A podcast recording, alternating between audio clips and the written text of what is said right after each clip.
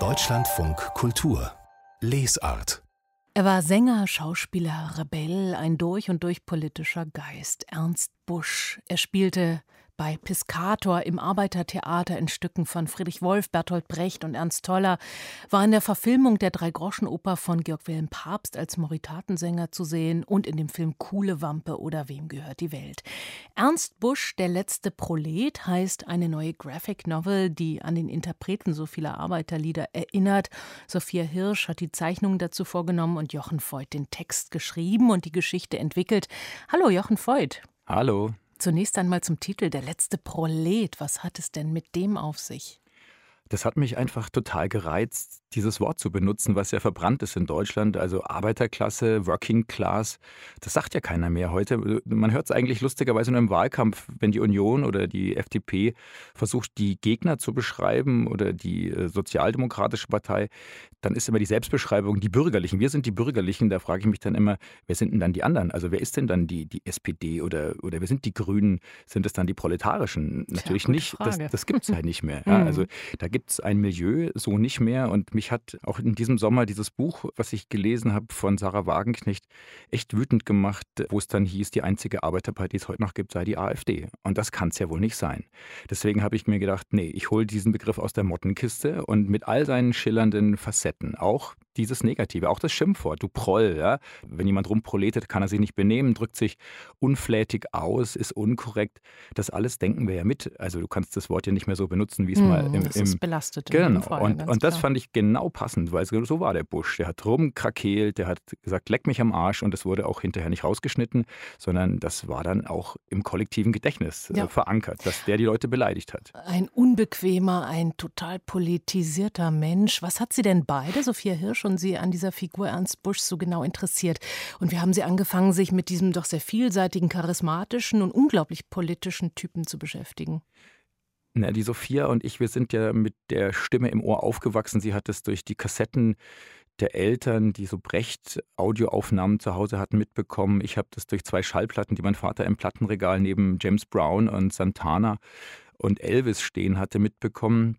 Das waren Lieder aus dem Spanischen Bürgerkrieg, die ich in den 70ern zum ersten Mal gehört habe. Und das hat mich interessiert, diese blecherne, diese metallische Stimme, wo es einem da irgendwie anfängt, so körperlich so den Rücken runterzulaufen. Ja? Diese Stimme, die einen auch total nerven kann, weil die so unerbittlich ist hatte ich als Kind mich gefragt, wo kommt es her? Die Eltern der anderen haben eher so Roland Kaiser gehört. Das war schon speziell. Ich bin halt in einem 68er Elternhaus aufgewachsen im Westen und das war halt die letzte Generation von Zuhörern und Fans, könnte man sagen, die sich für den Busch interessiert hat. Die 68er im Westen, davor vielleicht nochmal die Generation nach dem Zweiten Weltkrieg 1950 rum in der DDR, als er der Aufbausänger war äh, und ganz früher 1930 rum, also vor der Machtergreifung der Nazis, natürlich diese Generation der Linken in Deutschland and die Sie schon erwähnt haben, die halt die Dragoschenoper gut fanden, die äh, diese Lieder gegen Rassismus, gegen Turbokapitalismus und dann gegen die Nazis gehört haben.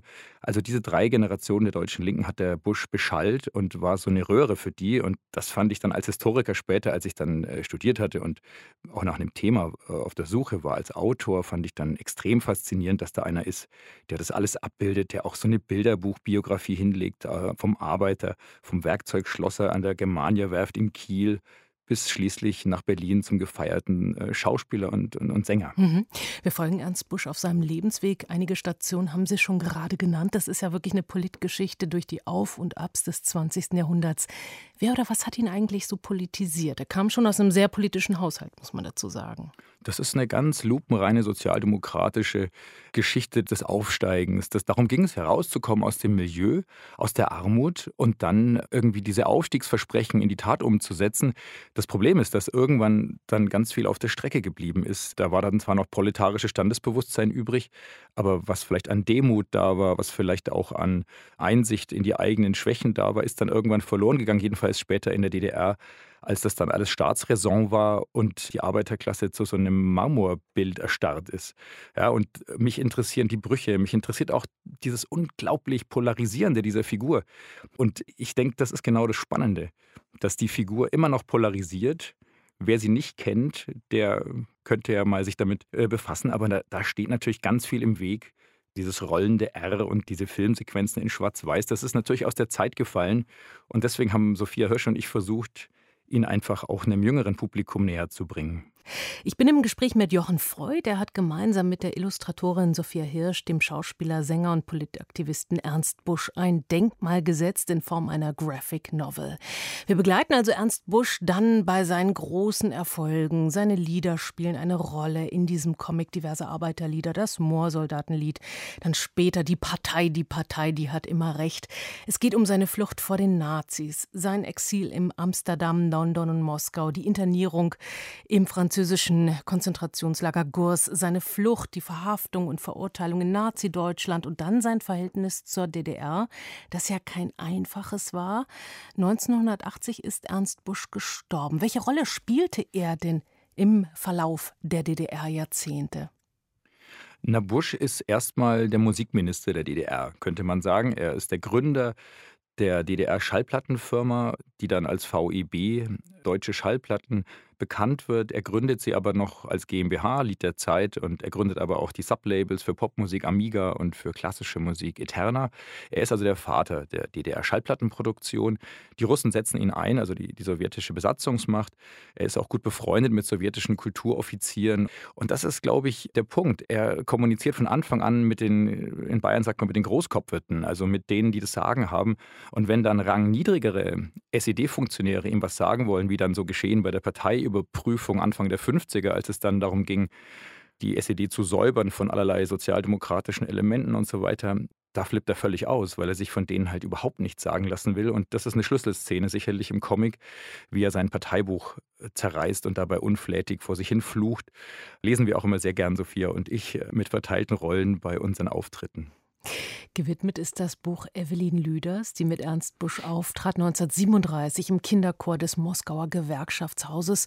Konnten Sie überhaupt noch Zeitzeuginnen finden für Ihr Vorhaben? Ja, Evelyn Lüders, eine ganz tolle Frau, die ich noch kennenlernen durfte, die uns von diesem Auftritt erzählt hat und von ihrem eigenen Schicksal auch im Gulag und ihrem Leben dann später in Ostberlin. Also das sind so viele Stimmen in meinem Kopf gewesen nach diesen mehr als 100 Interviews, die ich geführt habe mit Zeitzeuginnen, dass es dann auch schwer gefallen ist, auszuwählen, wessen Geschichte wir erzählen. Mit Eva Busch erinnere ich mich noch an den grauenhaften Abend in einer Münchner Pizzeria, wo sie mich hat total abblitzen lassen. Ich erinnere mich aber auch an so Sternstunden mit Menschen, die auch zum Teil schon äh, eben verstorben sind, die berichtet haben von einer Aufbruchstimmung, die sich ergeben hat äh, im Ruhrgebiet in Dortmund, wo die Schallplatten von Busch in den 70ern plötzlich äh, Auflagerekorde gebrochen haben.